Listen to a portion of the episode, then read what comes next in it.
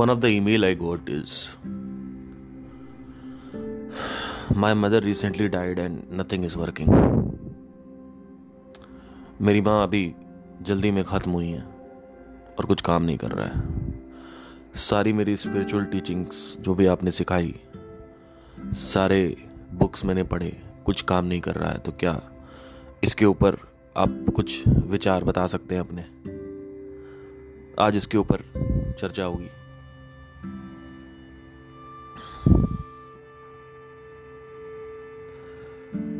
किसी की भी मदर का चले जाना एक बहुत ही दुखद घटना है। स्पेशली जिस तरीके की केयर जिस तरीके की मोहब्बत माँ करती है आपसे, मुझे नहीं लगता शायद भगवान भी आप आप, आपसे उतना मोहब्बत करता हो। वेल मेटाफोरिकली बोल रहा हूँ कि माँ से ज़्यादा कोई किसी से प्यार नहीं करता। स्पेशली अगर सिर्फ़ संसारिक लोगों को देखा जाए। Let's not bring the real god into this thing because see the the tra- tragedy which happens, maybe accident has happened, maybe अकाल मृत्यु काल मृत्यु वट एवर जो कुछ भी हुआ, आपकी ज़िंदगी में, वो एक बहुत ही दुखद घटना है और हम सभी उससे समझ समझ सकते हैं, वाकिफ हैं।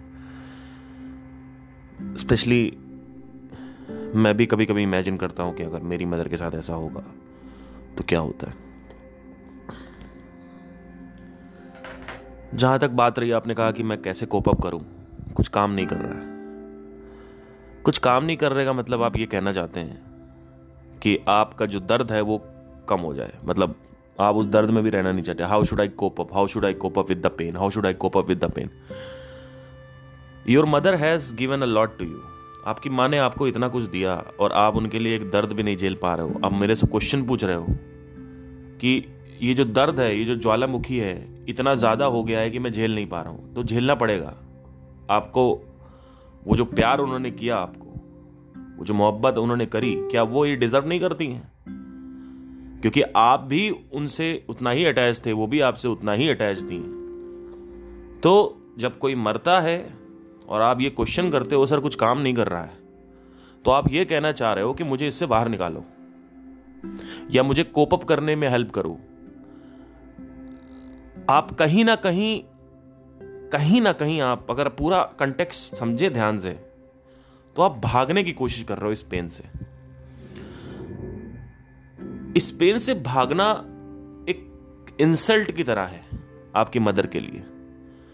क्योंकि पेन आप कोप अप नहीं कर पा रहे हो, इसका मतलब है कि आप उस पेन से भागना चाहते हो, जबकि वो पेन आपका खुद का पेन है और वो आपकी माँ का पेन है।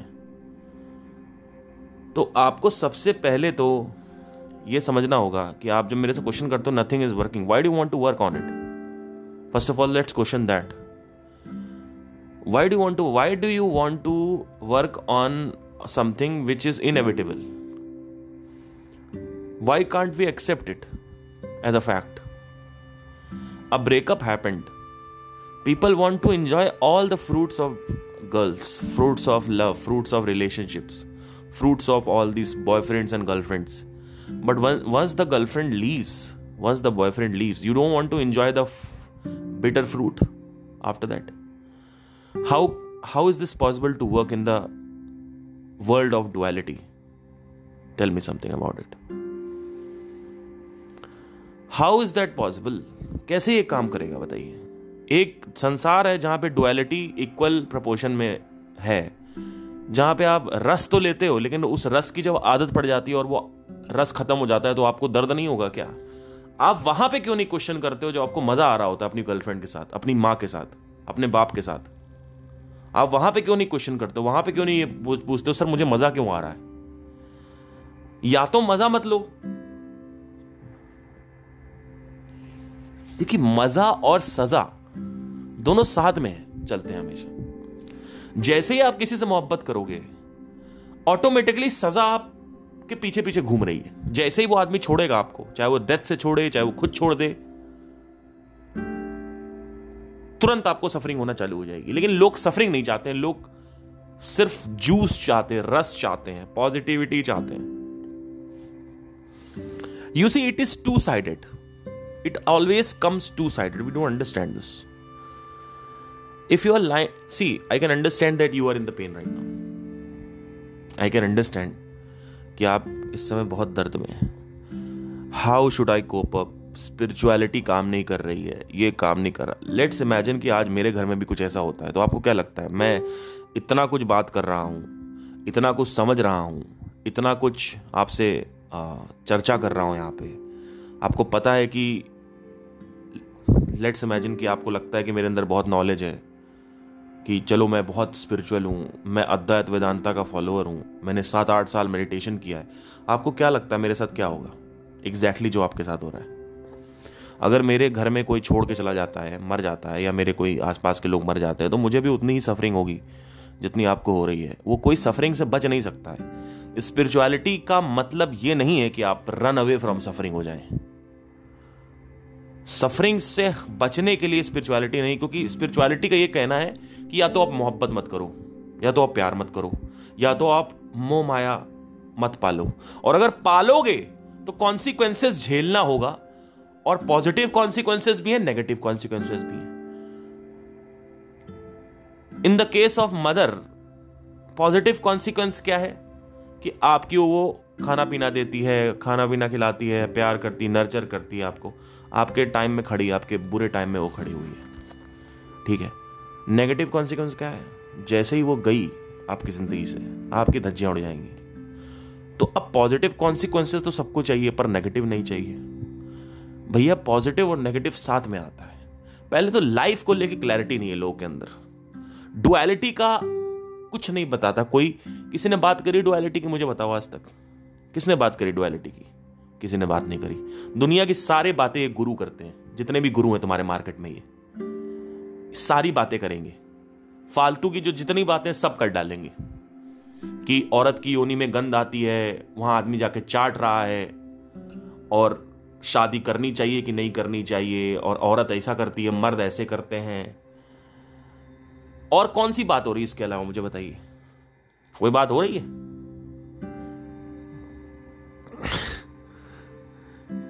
कोई बात होती है, बताइए मुझे। पते की कोई बात हो रही है कि नहीं हो रही है? ये बता दीजिए। किसी ने लॉ ऑफ़ डुअलिटी के बारे में बात करी? नहीं करी। पोलैरिटी के बारे में बात करी? नहीं करी। क्यों नहीं करी? ओशो ने बात करी है। ओशो ने बीच बीच में बातें करी। ओशो ने काफ़ी बात इनफैक्ट कई लोग ओशो को मानते नहीं है सेक्स गुरु बोलते हैं। मुझे नहीं पता कि उनकी ज़िंदगी में क्या हुआ था। ठीक है, उन्होंने जाके अमेरिका में सेक्स किया ड्रग्स करे। I am not concern about that what I am concern about is whatever चाहे जहाँ से वो आदमी बोल रहा था, अपने एक्सपीरियंस से बोल रहा था सीख के बोल रहा था, जहाँ तक लग रहा है वो सीख के ही बोल रहा था। क्योंकि इतनी इतनी सारी चीज़ें जो उन्होंने बताई, वो कहीं लिखी नहीं है। चलो ठीक है, मान लो सत्तर प्रतिशत अपना एक्सपीरियंस से बोलता है वो। तीस प्रतिशत अगर अगर वो बुक से पढ़ के बोल रहा था तो है तो नॉलेज ही ना। At the end of the day वो नॉलेज करेक्ट है, मेरे हिसाब से। तो मुझे क्या मतलब कि ओशो की ज़िंदगी में क्या किया उन्होंने? हाँ वो एक ट्रेजिडी थी, अगर सेक्स में इन्वॉल्व थे और ड्रग्स में इन्वॉल्व थे तो एक ट्रेजिडी थी। लेकिन जो बातें वो बोलता है आदमी, मैं उसकी बात अगर करूँ तो उस आदमी ने काफ़ी ऐसी ऐसी बातें करी हैं जो बहुत ही गजब बातें हैं। कई लोगों को तो समझ में नहीं आता कि, क्योंकि लाइक ऑडियो पॉडकास्ट जो ओशो के अवेलेबल हैं, कई लोग उस तक पहुँच भी नहीं पाए स्पेशली हिंदी पॉडकास्ट जो हैं। तो डुअलिटी का मतलब नहीं पता। ओशो ने इसके बारे में थोड़ा बहुत बात किया है।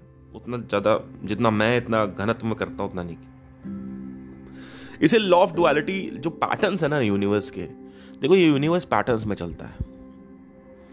अगर आप ध्यान से देखोगे तो हर चीज़ का एक पैटर्न है। एक इवेंट है जो बार बार रिपीट हो रहा है। उसको पैटर्न बोलते हैं। लेट से कि आप हर थर्सडे और फ्राइडे ऑटोमेटिकली गुस्सा करने लगते हो। तो ये एक पैटर्न बन गया, क्योंकि ये बार बार अकर हो रहा है। लेट से कि एक आदमी है, मनुष्यों में एक आदमी है जो खरीद रहा है और जो नहीं खरीद रहा है। जो खरीद रहा है, उसको बायर बोलते हैं।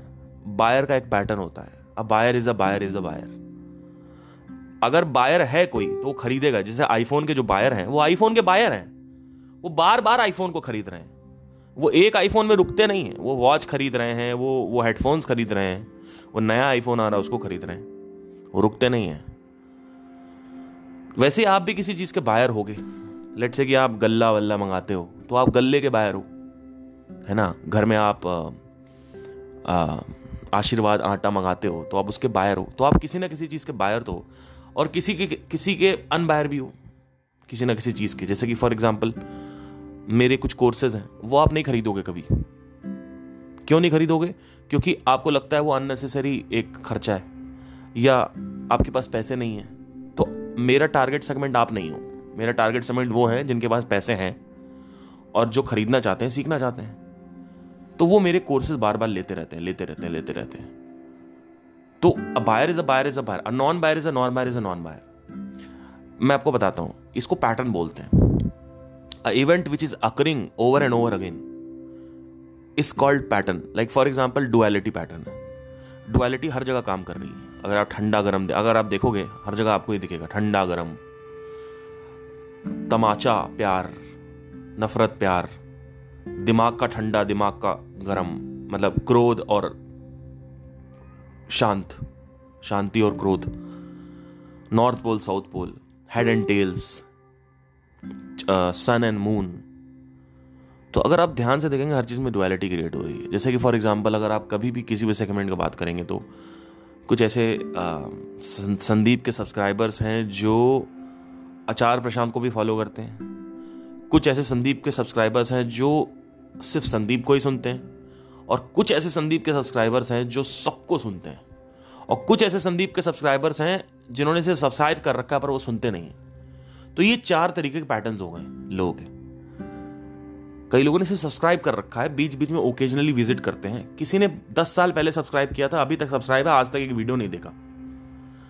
तो अगर आप ध्यान से देखेंगे, ये चार पाँच पैटर्न्स होते हैं। तो यूनिवर्स पैटर्न्स में काम करता है। जैसे फॉर एग्ज़ाम्पल अभी मैं आपको बताता हूँ। मेरे व्हाट्सएप में ऑलमोस्ट मेरे क्लाइंट्स हैं, चौदह सौ क्लाइंट्स हैं मेरे पास इस समय। चौदह सौ लोगों की ब्रॉडकास्ट लिस्ट है व्हाट्सएप में। मैंने सबकी ब्रॉडकास्ट लिस्ट बना रखी, चौदह सौ लोग can you can you believe it fourteen hundred people जो पिछले तीन साल में मेरे को कॉन्टैक्ट किया जिन्होंने, मैंने ब्रॉडकास्ट लिस्ट बना रखी है। अब जब भी मैं कोई भी वीडियो डालता हूँ सिंगिंग की तो उसमें से कुछ ही लोग हैं जो रिप्लाई करते हैं। और मैंने ये हमेशा देखा है कि वही लोग रिप्लाई करते हैं जो रिप्लाई करते आए हैं। अगर मैंने एक कोई धीरेन्द्र नाम के कोई हैं क्लाइंट वो हमेशा रिप्लाई करते रहते हैं। जैसे मैंने कुछ डाला, तुरंत रिप्लाई आएगा उनका। हाँ बहुत अच्छा। और जो रिप्लाई नहीं कर रहा है, वो कभी रिप्लाई नहीं करता। वो कभी भी रिप्लाई नहीं करेगा। A non replier is a non replier is a non replier a replier is a replier is a replier एक आदमी जो कर रहा है, ज़रूर there is a high possibility अगली बार भी वो करेगा। There is a high possibility अगली बार भी करेगा। बहुत कम ऐसे लोग होते हैं जो एक बार या दो बार करते हैं मतलब दस प्रतिशत बट नाइन्टी परसेंट लोग एक बार अगर कुछ कर रहे हैं तो करते ही रहेंगे बार बार। तो अगर कोई नहीं खरीद रहा है तो नहीं खरीद रहा जो नहीं खरीद रहा, वो कंजूस में आता है, माइजर होता है वो। पैसा बचाना चाहता है। A saver is a saver is a saver वो हमेशा सेव ही करता रहेगा। उससे म्यूचुअल फंड की बात करोगे म्यूचुअल फंड की बातें नहीं समझ में आएँगी उसको। उसे शेयर मार्केट की बातें कोई समझ नहीं आएगा। वो हमेशा एक आदमी जो गोल्ड खरीद रहा है, वो गोल्ड ही खरीद रहा है। वो गोल्ड ही खरीद रहा है गोल्ड ही खरीद रहा है गोल्ड ही खरीद रहा है। वो दस साल से गोल्ड ही खरीद रहा है।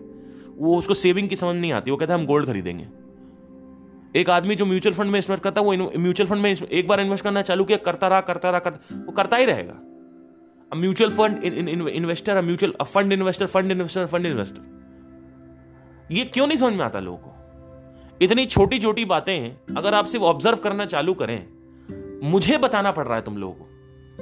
और इतनी बार मैं बता चुका हूँ, उसके बाद भी तुम लोग कुछ ऑब्ज़र्व नहीं करते हो। बैठे हुए सब थाली रखी हुई है, आके आप खाना लगा दो, हम खा लेंगे। ये क्या तरीका होता है? मेरा काम ये नहीं है कि आपकी थाली लगाऊँ, क्योंकि कल अगर मैं मर गया तो आप तो वैसे ही रहोगे।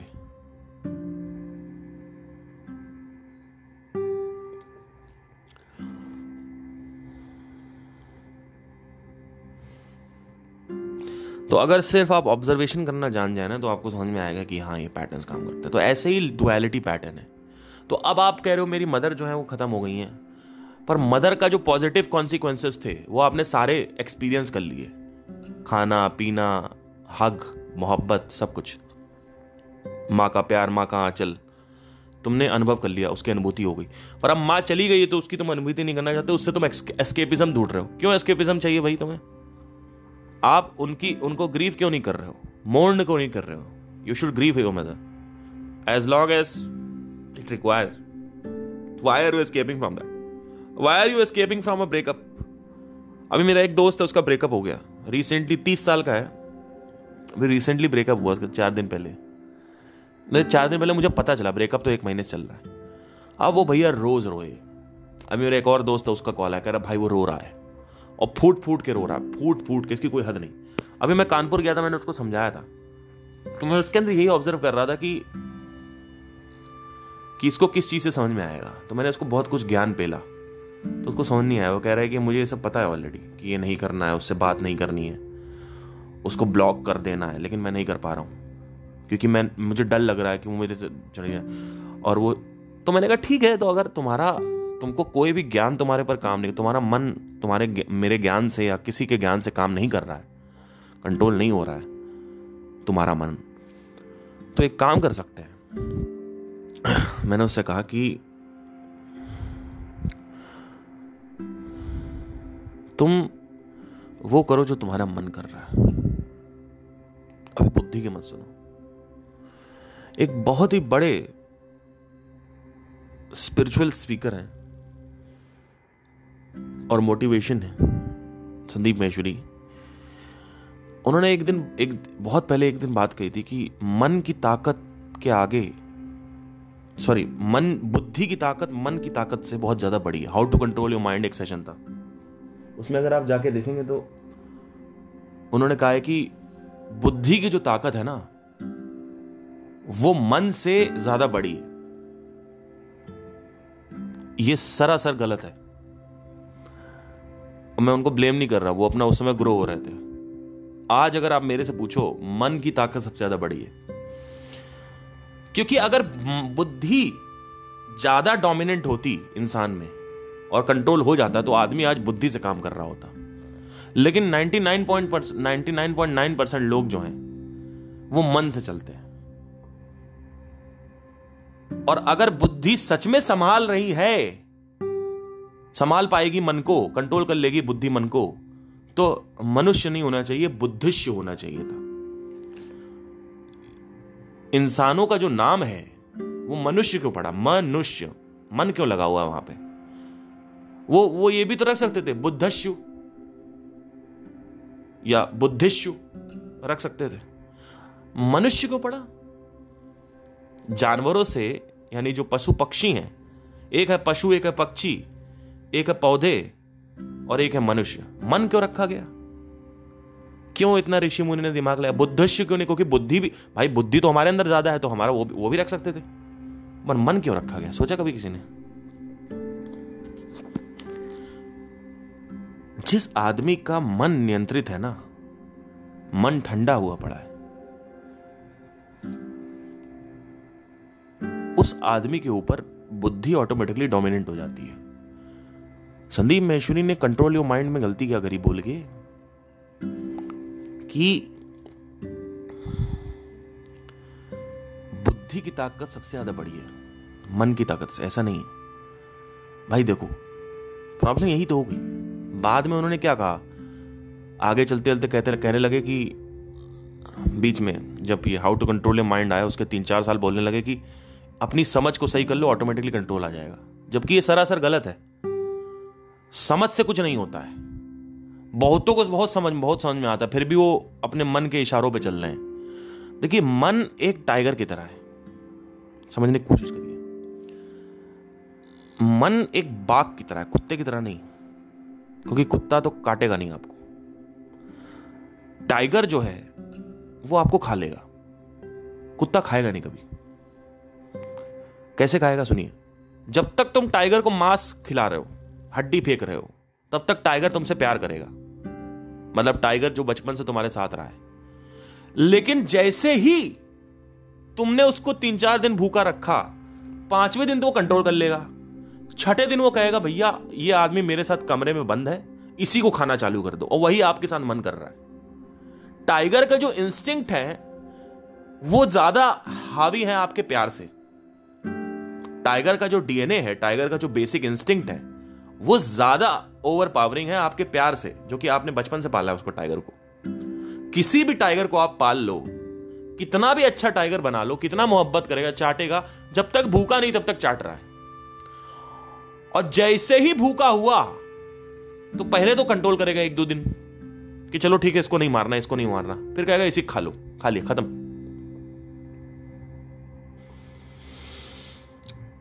तो कहाँ गई बुद्धि? जिस आदमी का मन उसके हा, उसके वश में है उस आदमी की बुद्धि ऑटोमेटिकली उसके वश में आ जाती है। बुद्धि से मन को नियंत्रित नहीं करना ये तो गलती हो गई। कई लोगों ने सोचा, समझ लो फिगर आउट कर लो, समझ लो। अच्छा क्या समझ लो? लॉ ऑफ़ डुअलिटी समझ लो। और क्या समझ लो? भगवत गीता समझ लो। और क्या समझ लो? अष्टवक्र गीता समझ लो। दुनिया के सारे वेदांत पर डालो। ये समझ जाओ कि मैं कौन हूँ। ये समझ जाओ, जब तक तुम साधना नहीं करोगे, तब तक तुम्हारा कुछ नहीं होने वाला। तुम वही करते आ रहे हो जो करते आओगे। तुम्हारा जो बेसिक हैबिजुअल पैटर्न है, वो बिना साधना के टूटेगा ही नहीं। ये जितनी भी बातें मैं बोल रहा हूँ, ये सब आपकी बुद्धि के लिए है। मन को नियंत्रित करने के लिए नहीं है। ये जितनी भी बातें लोगों को लगता है कि मेरी बातें सुन के मन कंट्रोल मन नियंत्रित हो ही नहीं सकता। मन का नियंत्रण सिर्फ़ एक ही था। मन को हड्डी चाहिए, उसकी अपनी एक हड्डी है। वो हड्डी दे दो, खत्म। अब वो हड्डी क्या है, सुनो। वो जो मांस का टुकड़ा है, मन को जब तक मिलता रहेगा, तब तक मन आपके ऊपर हावी नहीं होगा। देखिए, जैसे जैसे आदमी बड़ा होता जाता है, उसके अंदर जो मेमोरी स्टोरेज है, वो घनत्व होता जाता है। यानी मेमोरी बढ़ती जाती है उसकी। उसके अलावा वो सुबह एक हैबिचुअल पैटर्न में घूम रहा होता है। जब वो नया नया होता है तो हर चीज़ नई नहीं होती इक्कीस बाईस साल की उम्र में सब कुछ नया नया होता है। कॉलेज में गए, वहाँ नया, वहाँ पे। सब कुछ नया नया इसीलिए बैचलर्स में आदमी ज़्यादा कॉलेज एंजॉय करता है रैदर दैन मास्टर्स में। क्योंकि मास्टर्स में ऑलरेडी वो कॉलेज देख चुका है, उतना मज़ा नहीं आ रहा होता। तो क्या होता है कि आदमी जब नया नया होता है तो आदमी कहता है सबको नया नया मेमोरी अभी रिकॉर्ड हो रही है। जब आदमी अट्ठाईस तीस तक पहुँचा, सत्ताईस, अट्ठाईस, उनतीस, तीस, यहाँ पे मेमोरी घनत्व, यानी जो कर्मा है, वो बढ़ने लगता है। अब क्या होता है, आदमी फ्रस्ट्रेट हो रहा होता है जॉब कर रहा होता है। उससे एक फ्रस्ट्रेशन पैदा होता है कि उसको ऐसी जॉब करनी पड़ रही है कि उसके अंदर फ्रस्ट्रेशन आ रहा है। प्लस साथ ही साथ मेमोरी बहुत ज़्यादा बन रही है, क्योंकि तीस साल के हो गए हो आप। पच्चीस, तीस साल के हो गए हो, अब मेमोरी ज़्यादा बन रही है। वो एक अलग फ्रस्ट्रेशन क्रिएट कर रहा है। तो अब मन जो है आपका और रेस्टलेस और ओवर थिंकिंग में और मन जो है वो परेशान हो जाता है और ज़्यादा।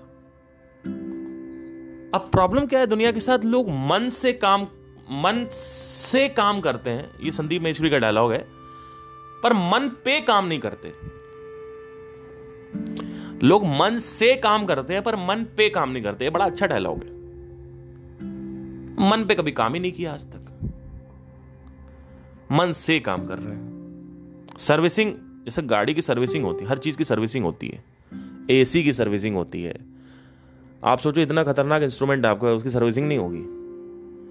तो सर्विसिंग का मतलब ये नहीं है कि कुछ नया नहीं पता है तो नया जान लें। कि अष्टावक्र गीता में लिखा अच्छा ब्लैक होल में कॉन्शियसनेस होती है। ओके लेट से ऐसा लिखा तो नहीं हुआ है। अच्छा मज़ा आ गया सुन के। अच्छा लॉ ऑफ़ डुअलिटी भी कुछ होता है। अच्छा लॉ ऑफ़ इंटेंगलमेंट भी कुछ होता है। अच्छा लॉ ऑफ़ सेंटर पॉइंट भी कुछ होता है? ओहो, वाह पार सिंह ने तो नया कुछ ले आया ज़िंदगी में। मज़ा आ रहा है, कुछ नहीं होने वाला, ज़िंदगी बर्बाद है। कुछ नहीं होने वाला, जब तक मन काबू में नहीं है। मन काबू बुद्धि से होता नहीं और नॉलेज से होता नहीं ये एक बहुत ही बड़ा मिस्टेक जो किया संदीप महेश्वरी ने। वो शुरू में यही किया, बाद में तो उनको अब समझ में आ गया क्योंकि मेरे साथ भी हुआ था, जब जब 2018 में ये बोल रहे थे कि अपने इंटेलेक्ट को सही कर लो, अपने आप, अपनी समझ को सही कर लो, अपने आप समझ में आ जाए। समझ सही है मतलब मुझे पता है कि समोसा नहीं खाना है, लेकिन फिर भी समोसा ऑटोमेटिकली मैं खा रहा हूँ। क्यों? क्योंकि कहीं ना कहीं समोसे से जो प्लेजर आएगा, वो मैं चाहता हूँ नंबर वन पिज़्ज़ा खा रहा हूँ तो उससे प्लेजर आ रहा है। क्यों? क्योंकि मेरा मेटाबॉलिज्म अच्छा नहीं है तो मेरा शरीर जो है वो एक्सरसाइज मोड में नहीं है। अब जब शरीर एक्सरसाइज मोड में नहीं होता है तो मेटाबॉलिज्म खराब हो जाता है, उसकी वजह से जंक भी जाता है आदमी। एक और रीजन और भी है जंक में जाने का, कि आदमी खुश नहीं है। तो मन खुश नहीं है आपका। और आप सोचते हो मन को हम नॉलेज से खुश कर देंगे, ऐसा नहीं होता। मन की हड्डी सिर्फ़ और सिर्फ़ वो परम तत्व है। उस परम तत्व को जो आप सुनते हो, या कोई भी किसी भी तरीके की साधना करते हो तो अंदर एलिक्सर रिलीज़ होता है, पीनियल ग्लैंड से। वो पीनियल ग्लैंड से एलिक्सर अगर रिलीज़ हो रहा है और मन गीला है आपका, तब तक ठीक है। जैसे ही मन सूखने लगा, यानी जो लिटरली जो रस है एक्चुअली होता क्या देखो? जब आप पीनियल ग्लैंड का, यानी जो साधना करते हो तो पीनियल ग्लैंड सिक्रीट होता है। अब वो सिक्रीशन जब होता है तो उससे रस निकलता है नीचे की तरफ़। वो जब रस नीचे आता है तो वो सी में कन्वर्ट हो जाता है। सर्बल स्पाइनल फ्लूड ये लोगों को नहीं पता है कृष्णमूर्ति ने भी ब्लेंडर कर दिया। वो बुद्धि से समझाते रहे। अरे, बुद्धि से तब समझोगे ना जब मन कंट्रोल में आएगा पहले तो। ये कोई प्रैक्टिकल सोल्यूशन नहीं है कि आप बुद्धि से ये बता दो कि हाँ भाई ये ये चीज़ें होती हैं। कि you understand what is attention okay you understand what is mind you understand what is anger you understand that okay there are three kind of knowledge एक थियोटिकल नॉलेज एक प्रैक्टिकल नॉलेज है एक अंदर से नॉलेज मिलती है। That's it the knowledge which you are seeing in the mind उससे क्या होगा? उससे क्या होगा? मन मन नियंत्रित हो जाएगा। नॉलेज से मन नियंत्रित हो जाएगा। नॉलेज से कभी भी मन नियंत्रित नहीं हो सकता, दोस्तों। अभी आप मेरे को सुन रहे हो। कुछ चेंजेस आपकी ज़िंदगी में आएँगे, लेकिन तीन चार परसेंट पाँच परसेंट अगर आप मेजर चेंज चाहते हो इनफैक्ट अगर आप मन को शांत कर देते हो ना तो राग विराग खत्म हो जाता है आपकी ज़िंदगी से। यह भी बड़ी अच्छी चीज़ है। मन जितना ज़्यादा उत्तेजित होता है, जितना ज़्यादा रेस्टलेस होता है, उतना ही ज़्यादा राग विराग बढ़ता है आपकी ज़िंदगी में। मुझे ये पसंद है, मुझे ये पसंद नहीं है।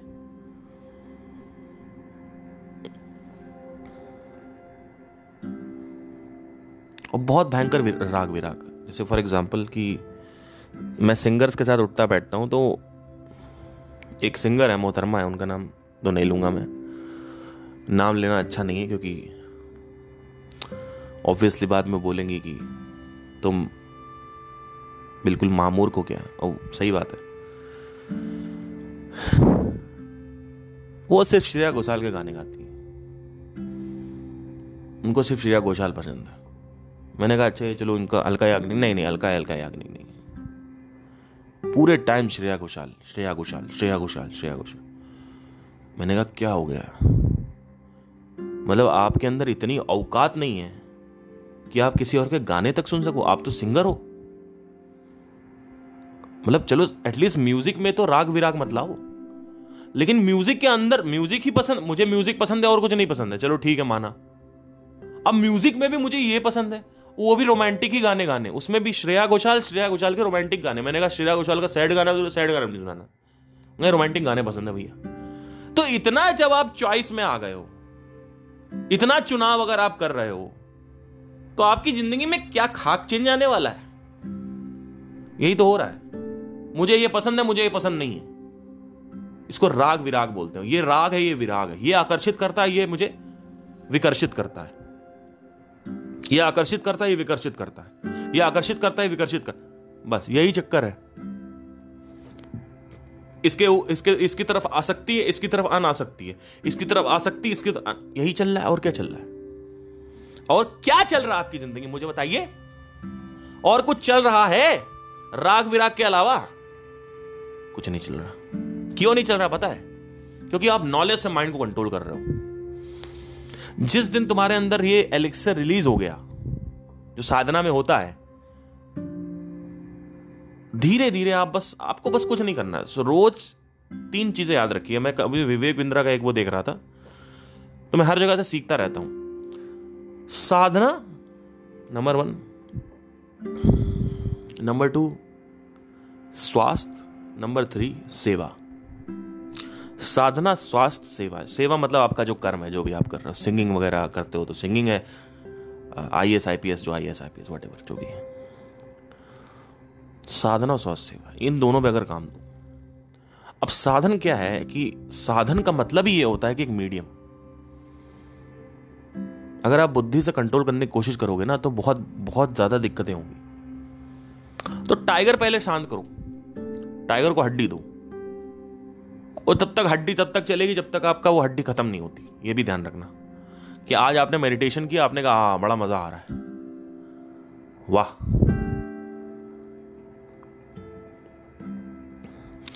फिर आपने कहा कि एक हफ़्ते नहीं करेंगे तो फिर वही हड्डी खत्म हो जाएगी उसकी। तो साधना आपको आजीवन करनी करनी है। उससे क्या होता है कि क्रोध आपका नियंत्रण में हो जाता है। लोग क्रोध भी बुद्धि से नियंत्रित करते हैं।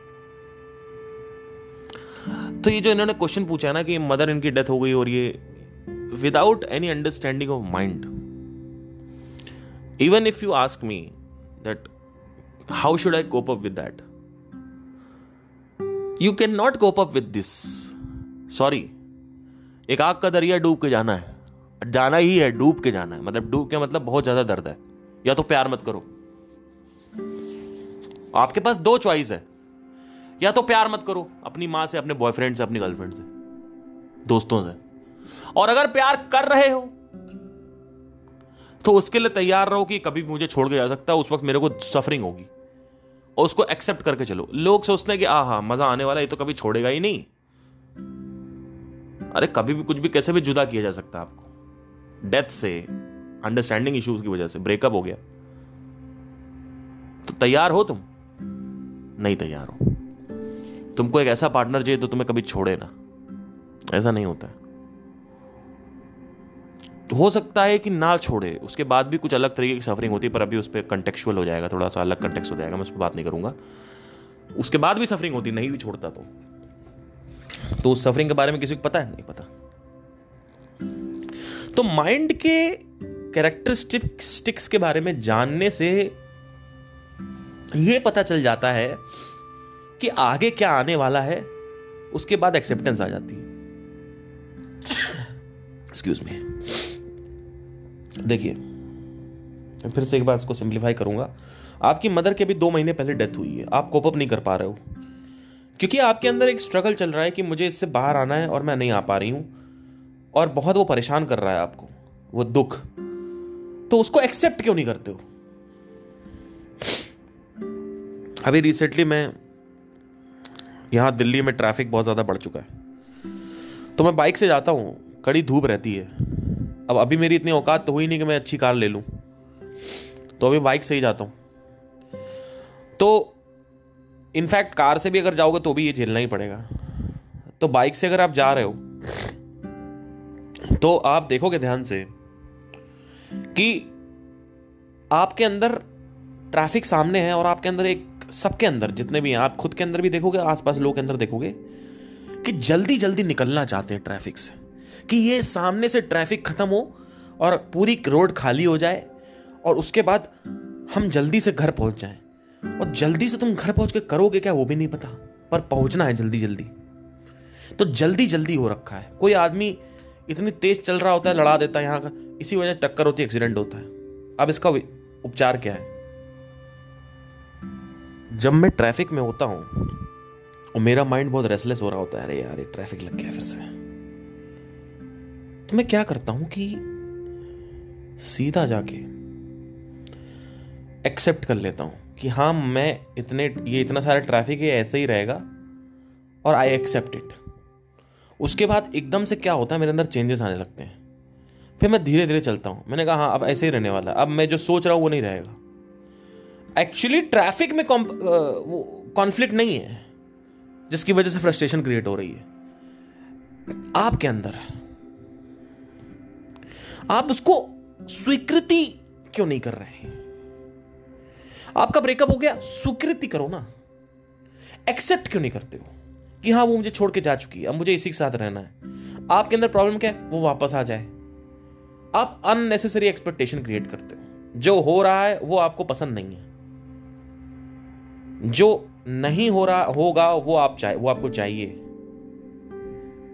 तो मम्मी चली गई, पापा चले गए, दर्द हो रहा, सर दर्द हो रहा, दर्द तो होगा ही होगा। कब तक होगा, सर? ऐसे कब तक स्वीकृति करते रहे? छह महीने, सात महीने, आठ महीने। जब तक वो ग्रीफ खत्म नहीं होता, तब तक ग्रीफ करते रहो।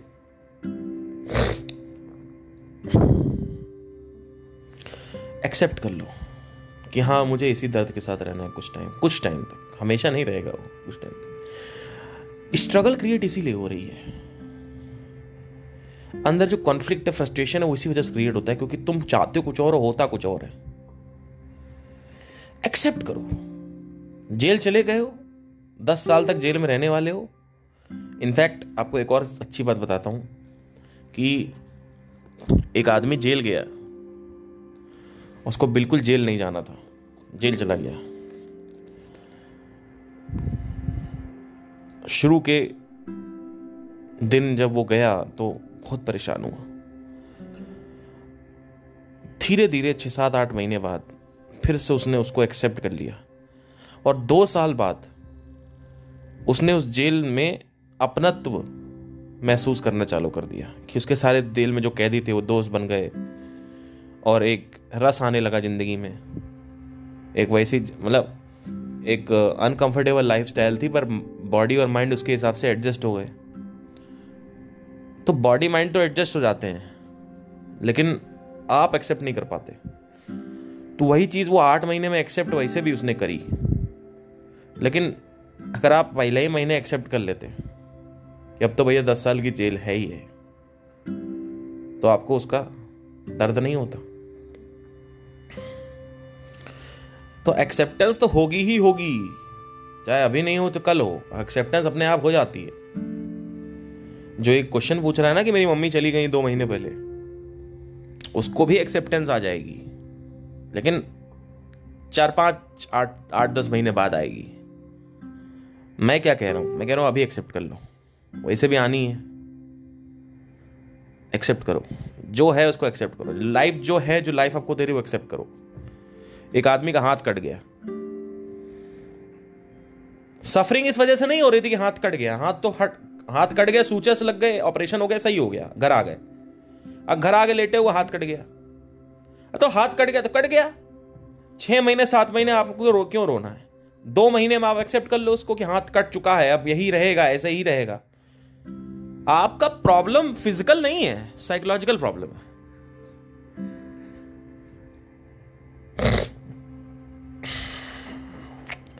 देखिए, हाथ कट गया तो बॉडी एक्सेप्ट करेगी दस दिन में। डेट से कि हाँ बॉडी को पता चल जाएगा, हाथ ये वाला अंग नहीं है, अब खत्म हो गया है। एक फैंटम लिम सेंसेशन करके होती है, वो भी आती है, वो भी चली जाएगी बाद में। फैंटम लिम सेंसेशन का मतलब होता है कि आप रात में सो रहे हो, आपको आपको ऐसा लग रहा है आपका हाथ वहाँ पे ऑलरेडी है।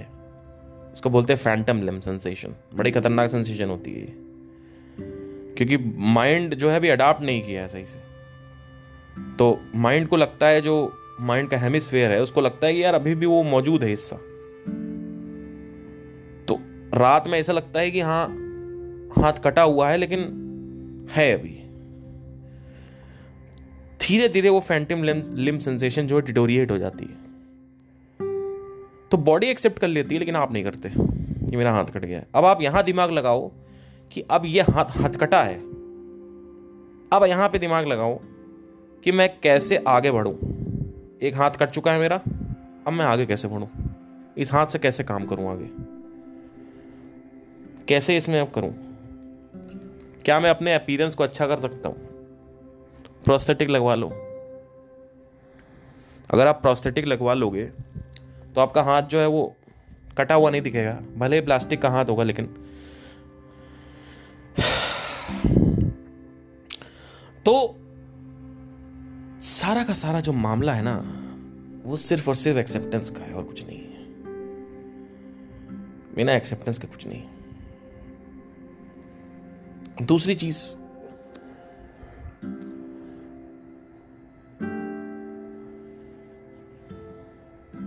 नेचर के हिसाब से आपको माँ की जो ज़रूरत होती है, वो सिर्फ़ अट्ठारह साल तक रहती है, अट्ठारह से इक्कीस साल तक। तब तो आपको आपके पेरेंट्स चाहिए। इनफैक्ट अट्ठारह भी ज़्यादा बोल लो, पंद्रह, चौदह, समझ लो। उसके बाद आपको अपनी लाइफ में एक दूसरे फ़ेज़ में एंटर करना है।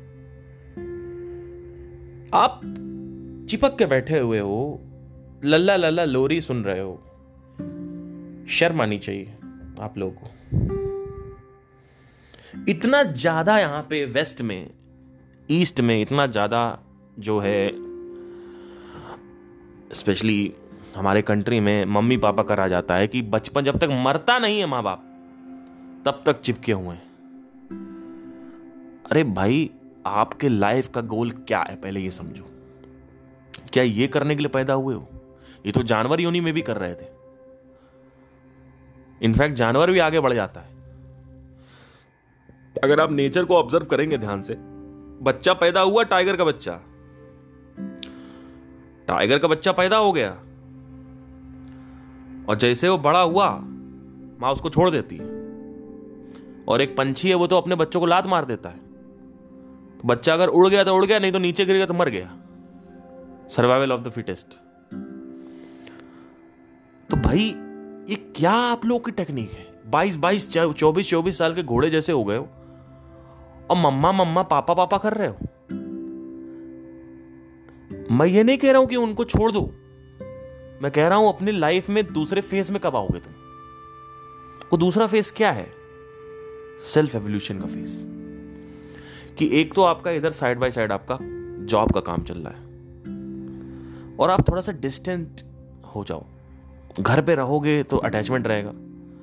तो 21 22 23 साल के हो गए, थोड़ा डिस्टेंट हो जाओ। मैं मैं मानता हूँ, कई लोग दिल्ली में रहते हैं, यहाँ रहते हैं तो वो अपनी जॉब भी करते हैं। ठीक है मतलब एक, मैं डिस्टेंस मतलब फ़िज़िकल डिस्टेंस की बात नहीं कर रहा हूँ।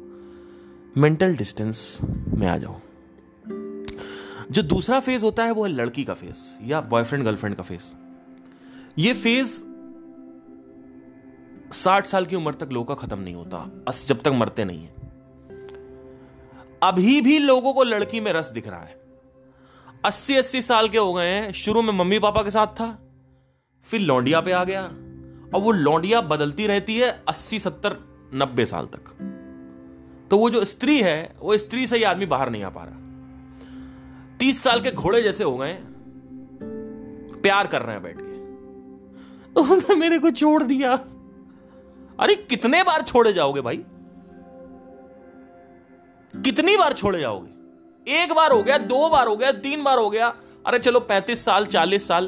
तुमको साला अभी तक इससे बाहर ही नहीं आ पा रहे हो तुम? शादी कर लिया, अट्ठाईस, तीस साल में। फिर एक्स्ट्रा मराइटल अफेयर कर रहे हो? तुम कब इन सब चीज़ों से बाहर आओगे? ये भी एक फ़ेज़ होता है लाइफ में। इस फ़ेज़ से भी लोग, ये फ़ेज़ चलता है तीस तक। तीस साल के बाद अगर आप बाहर नहीं आ पाए, लड़कियों से, स्त्रियों से, या और तो पुरुषों से तो आप भैया, आपके जीवन में अभी भी आप जानवर योनि पे हो। फिर जो तीसरा फ़ेज़ आता है वह फ़ेज़ आता है ये जानने का कि अब सब मैंने करके देख लिया, अब मेरा अस्तित्व क्या है? मैं कौन हूँ? दूसरे फ़ेज़ में लड़की और आपका काम, ये दोनों काम होगा। एक है आपका पैशन और एक है आपका लड़की। और तीसरा फ़ेज़ जो आएगा वो है कौन? ये तीस के बाद आ जाना चाहिए मैक्सिमम पहले आ जाए तो और अच्छा है। मेरा तो तेईस में आ गया ट्वेंटी थ्री में आ गया था। क्योंकि उससे पहले मेरे दो रिलेशनशिप थे। मैं समझ चुका था कि भैया ये चक्कर पल रहा है भयंकर। तो साधना और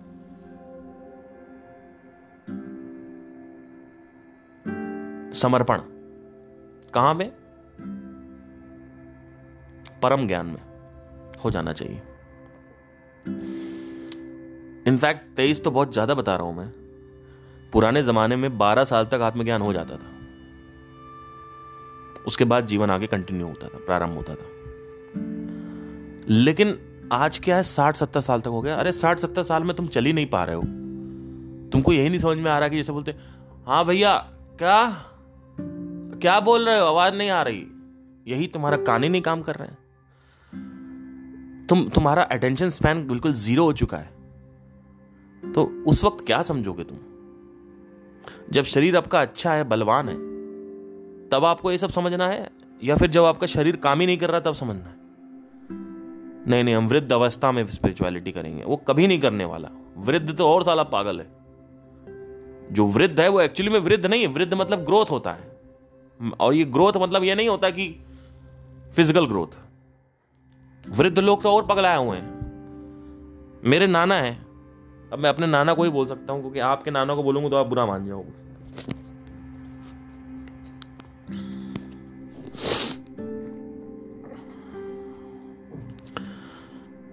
आज वो नाइनटी, एट्टी नाइन ईयर्स के हो गए।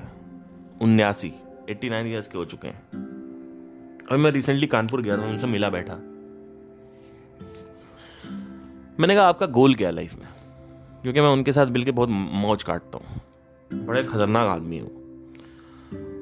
तो पहले तो मैंने पूछा उनसे अनंत धोनी के बारे में। मैंने कहा आज इनसे पूछता हूँ भूल गया मैंने कहा ये बताइए आपने एक बार बहुत पहले मेरे को अनंत धोनी के बारे में बताया था? कहते हैं हाँ बताया था। जब आ, जब मैंने एक्चुअली संदीप जी से सुना था उसी के कुछ अंतराल में छः महीने के अंतराल में मैंने 2016-17 में क्योंकि मेरे नाना बचपन से ध्यान करते आए हैं और हमें बोलते आए हैं ध्यान करो ध्यान करो ध्यान करो। हम तो बचपन में नहीं करते थे। तो मैंने कहा ये ध्यान तो ये करते हैं हमारे घर में तो कहीं ना कहीं वहीं से आया है मेरे अंदर ये। तो मैंने उनसे कहा, मैंने कहा, नाना ये बताइए कि आपको कुछ ऐसा ध्वनि आती है? तो बोलते हैं हाँ मैं रोज़ तीन बजे सुनता हूँ, तीन से चार बजे। मैंने कहा, ठीक है, कोई दिक्कत नहीं है। तो मैंने उनसे ये सवाल पूछा अभी रिसेंटली दोबारा। मैंने कहा, ये अनंत ध्वनि आप तो बता रहे थे छः साल पहले। ये आपने कब से सुनना चालू किया अनंत ध्वनि के बारे में? तो बोल रहे 2001 से मैं सुन रहा हूँ। मैंने कहा, आपको पता कहाँ से चला? कहते हैं, एक है, उनसे पता चला था। पता नहीं कुछ बताया उन्हें पता चला कहाँ से पता मैंने कहा, उससे पहले कौन सा कर रहे थे आप? कहते मैं उससे पहले और भी ध्यान कर रहा था, पर मैंने कहा तो आप विपासना के बारे में क्या कहना चाहते हैं? कहते विपासना सबसे अच्छा ध्यान है। तो मतलब उनका उतना है नहीं बट मैंने कहा अनंत ध्वनि आप रोज़ सुनते हैं? कहते हैं हाँ मैं रोज़ सुनता हूँ। पता नहीं, झूठ बोलने, सही बोलने, मुझे नहीं पता। तो ऑल दो सुबह उठते हैं, योगा तो उनका रोज़ का है। मतलब अभी उनको दो साल पहले कोरोना हो गया था। तो उनका पेपर में भी नाम वाम आया कि he fought corona because of yoga yoga की शक्ति, लिख के आता योगा शक्ति से कोरोना जीता। तो पिछले पैंतीस साल से वो आदमी योगा कर रहा है। और पिछले कितना साल हो गए? ऑलमोस्ट नौ, दस, बीस, बाईस साल से।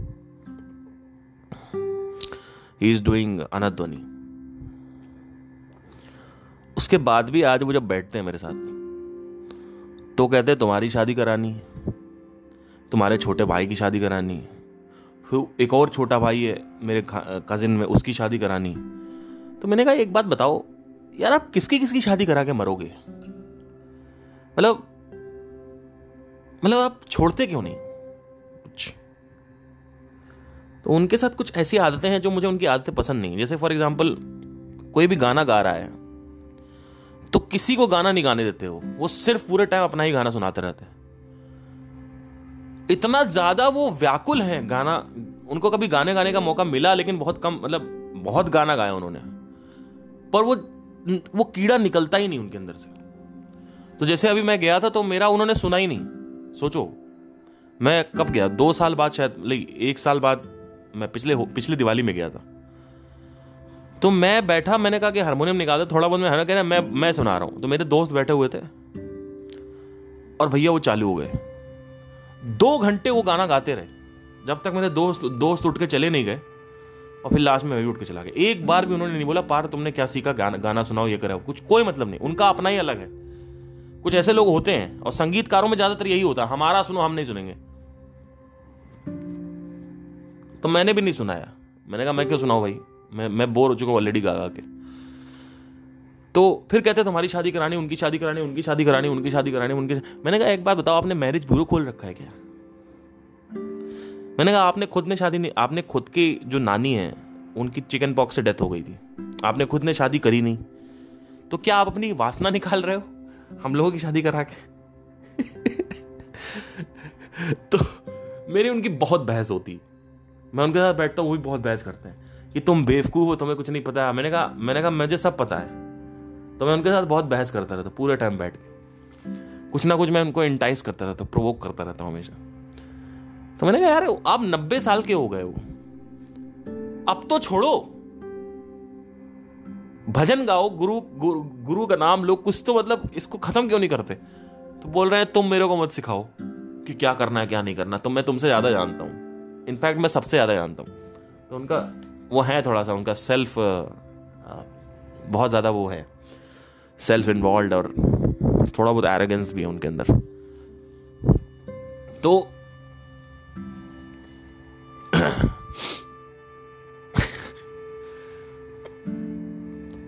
योगा और मेडिटेशन करने से सिर्फ़ नहीं होता है।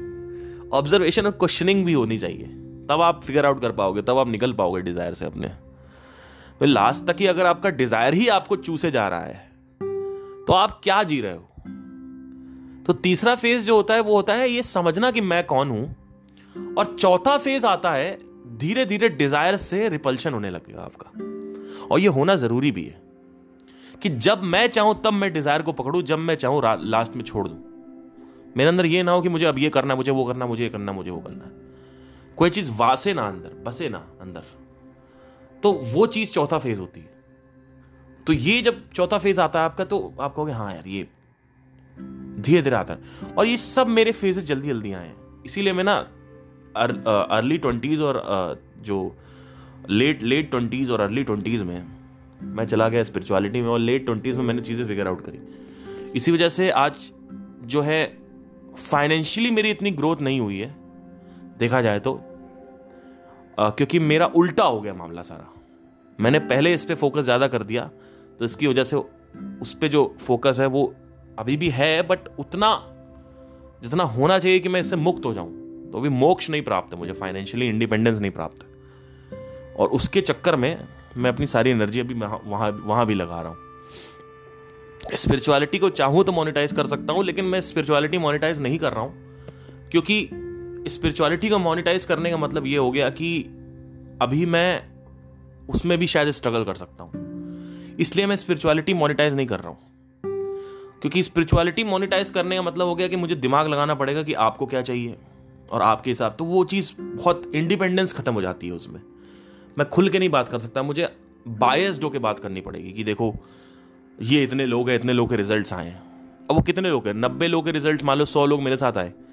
सौ लोगों में दस लोग के रिज़ल्ट आए नब्बे लोग के मैंने दिखाया नहीं आपको। तो कहीं ना कहीं इसमें हल्का सा मार्केटिंग वाला अगर माइंड आ गया ना तो थोड़ा सा इश्यू तो होते ही है। तो इससे अच्छा मैं कोई और भी दूसरी स्किल्स है उसको मोनिटाइज करूँ है ना? उसको उसमें काम करूँ और बिज़नेस कॉन्सेप्ट तो सारे सब सेम ही है। तो चक्कर सारा का सारा ये है कि मेरे साथ यही हुआ कि शुरू में अर्ली ट्वेंटीज लेट ट्वेंटीज में स्पिरिचुअलिटी में जो कि मेरा डिसीज़न भी सही था क्योंकि आज आ, मेरे साथ माइनस द फाइनेंशियल इंडिपेंडेंस अगर देखा जाए तो। अगर मैं फाइनेंस साइड रख दूँ अभी, क्योंकि फाइनेंस को आप पहाड़ तोड़ रहे हो, एक ऐसा पहाड़ है, जो बहुत बड़ा है, और पहाड़ तोड़ने में टाइम लगता है। किसी भी स्किल को अगर आपको जीतना है ना तो एटलीस्ट आपको उसमें चार से पाँच साल छः साल देने पड़ेंगे। कई लोग शेयर मार्केट चालू कर देते हैं। मैंने कहा, आपका एक्सपीरियंस कितना है? कहते हैं ज़ीरो मैंने कहा होगा ही नहीं. मैंने कहा पहले तो आपको थ्योरेटिकल नॉलेज चाहिए उसके बाद आपको प्रैक्टिकल नॉलेज चाहिए उसके बाद आपका एक्सपीरियंस आएगा छः सात महीने छः सात साल बाद.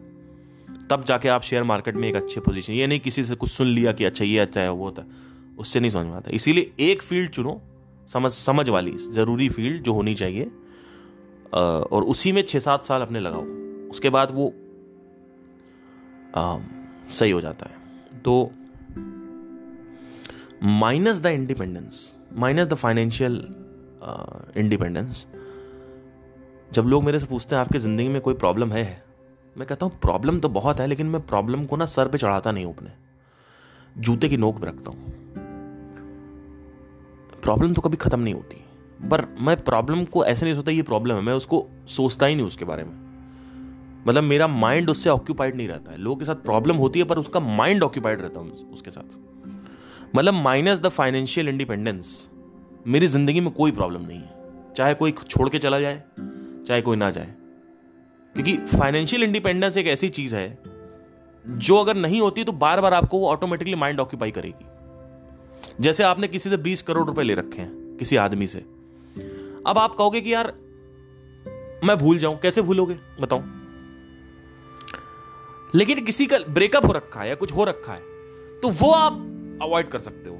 अगर आपको सत्य पता है, बड़ा सत्य पता है तो। लेकिन अगर आपको बड़ा सत्य पता है, यानी मैं कौन हूँ ये पता है। पर अगर आपका कर्जा चढ़ा हुआ दस बारह लाख का या पचास करोड़ का या बीस करोड़ का, जो आपके औकात से बहुत आगे है तो वो ऑटोमेटिकली आपके ऊपर आएगा। पर ब्रेकअप कॉन्सेप्ट या कोई मर गया या कुछ हो गया, किस तो that is not a very important thing for me so minus the independence तो मैंने अभी एक मेरे सब्सक्राइबर है जिनको बताया फ़ोन पे बात करता रहता हूँ। उनसे मेरी बात हुई। वो कह रहे हैं कि आ, आपकी ज़िंदगी में फाइनेंशियल इंडिपेंडेंस अगर हटा दें तो आपकी ज़िंदगी में कोई कहते हैं कि आ, नहीं मैंने कहा मेरी ज़िंदगी में कोई प्रॉब्लम नहीं तो मैंने कहा आपकी ज़िंदगी में? वो कहते हैं बहुत है। मतलब मुझे इतने सारे गोल्स हैं वो अचीव करने हैं, और उसकी वजह से स्ट्रेस क्रिएट होता है, ये वो। और कंपेनियनशिप भी नहीं है मेरी ज़िंदगी में। जो थी वो चली गई। कंपेनियन मतलब प्यार भी नहीं है, सच्चा प्यार ये वो। तो जब डिज़ायर ही नहीं है तो प्रॉब्लम क्यों रहेगी? जब डिज़ायर आपके पैरों के नीचे रहेगा तो प्रॉब्लम भी पैरों के नीचे रहेगी। अब कोई गोल अचीव हो या ना हो, उससे फ़र्क नहीं पड़ता है। आप चीज़ें, चीज़ों की अगर क्लैरिटी हो जाए ना कि एनर्जी की करेक्टरिस्टिक क्या है माइंड की करेक्टरिस्टिक क्या है बॉडी की करेक्टरिस्टिक क्या है तो आपको बहुत सारी चीज़ें वहीं पे फिगर आउट हो जाती हैं। और ये पता चल जाए कि मेरा अस्तित्व क्या है तो तुरंत आप छोड़ सकते हो डिज़ायर को अपने। क्योंकि मैंने कई बार रिपीट किया, मैं फिर से बोल दूँगा कि कोई छोटी चीज़ छोड़ने के लिए उससे बड़ी चीज़ चाहिए। जैसे फॉर एग्ज़ाम्पल मैं आपसे कहूँ कि आप अपनी साइकिल दे दो, मेरी कार ले लो, आप दे दोगे। पर मैं आपसे कहूँ कि मेरी स्प्लेंडर ले लो और अपनी यामाहा आर वन फाइव दे दो। तो क्या आप दोगे? नहीं दोगे। पर मैं आपको आर वन फाइव दू और आपसे स्प्लेंडर ले लू, आप दे दोगे। यही चीज़ है। आदमी अपने डिज़ायर को छोड़ इसलिए नहीं पा रहा है, क्योंकि आदमी को लगता है कि ये बहुत बड़ी चीज़ है। उसको एक कोई और भी बहुत बड़ी चीज़ अगर दिख जाए कि एक्चुअली में रियलिटी क्या है? मैंने क्या बताया था? कि ये संसार इमेजिनेशन में जीता है। हर एक की अपनी एक इमेजिनेशन है लाइफ को लेके। कि लाइफ का मतलब ये लाइफ का मतलब ये। किसी के लिए लाइफ का मतलब है डांस किसी के लिए लाइफ का मतलब है प्यार, मोहब्बत। किसी के लिए लाइफ का मतलब है मंगल ग्रह पे लैंड करना है। किसी लिए लाइफ का मतलब है मून पे जाना है। किसी के लिए लाइफ का मतलब है I S I P S बनना है।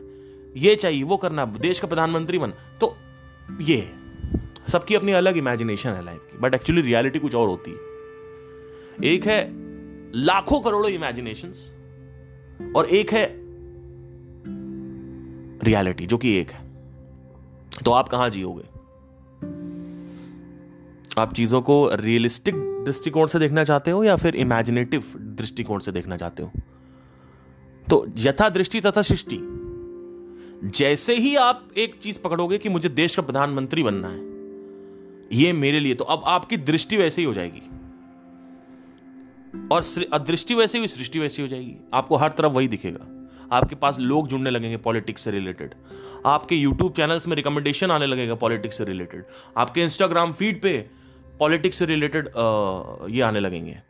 आपके पास लोग आने लगेंगे। आप विधायकों के साथ बैठोगे। आपके पास क्रिमिनल्स आने लगेंगे। आप ये सब राजनीति में तो ऑटोमेटिकली आपका जो अंतकरण है और वातावरण है बाहर का, वो एकदम एग्जैक्टली दुनिया वैसी हो जाएगी। तो ये दुनिया, इस दुनिया में सब लोग रहते हैं और सब लोग एक ही दुनिया को देख रहे होते हैं, पर एक्चुअली सबको वो दुनिया एक जैसी नहीं दिख रही होती है। वो दुनिया अलग दिख रही होती है। इट्स लाइक एक पर्दा है, आपको पर्दे पे कुछ और दिख रहा है, मेरे को पर्दे पे कुछ और दिख, किसी और को पर्दे पे कुछ और दिख रहा है। और जो आदमी ये जान लेता है कि मैं जो चाहूँ वो पर्दे पे दिखा सकता हूँ। और जब चाहूँ पर्दे को क्लीन स्लेट कर सकता हूँ पर्दा बंद कर सकता हूँ पर्दे में कोई चित्र नहीं आएगा।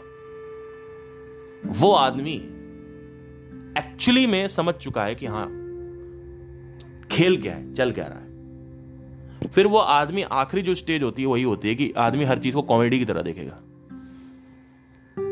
इट्स लाइक like, चल रहा है चल रहा हम भी पार्टिसिपेंट हैं। लेकिन मेरे को पता है कि मैं पार्टिसिपेंट है। आपको लग रहा है कि आप ही वही हो। पार्टिसिपेंट रियल है, जबकि पार्टिसिपेंट रियल नहीं है। जो करेक्टर है वो रियल नहीं है। एक्टर रियल है। करेक्टर रियल नहीं है। तो ये